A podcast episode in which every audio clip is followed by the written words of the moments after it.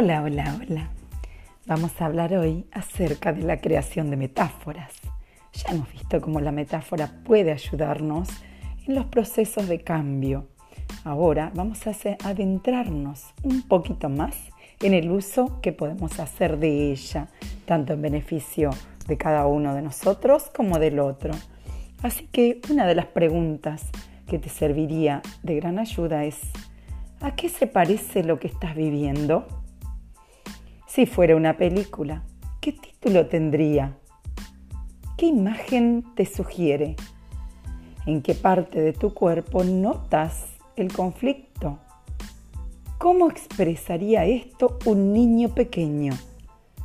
¿Qué dice la cabeza, el corazón y las entrañas? Ponele un color a la experiencia. Explícame tu sueño.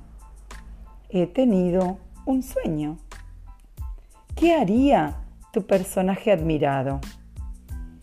¿Qué serie de televisión podríamos hacer con tu historia? Y si fueras un personaje de una película del oeste, ¿quién serías? Y bueno, en la práctica nos enseña que siempre, siempre, siempre se puede hacer algo diferente. Se puede avanzar hacia ese objetivo y se puede ver diferentes maneras de poder ir encontrando ese camino, esa nueva vivencia, con nuevos recursos, nuevas metáforas. Entonces distinguimos nuevos ambientes, nuevas direcciones.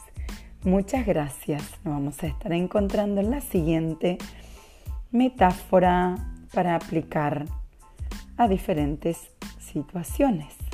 Gracias, gracias, gracias.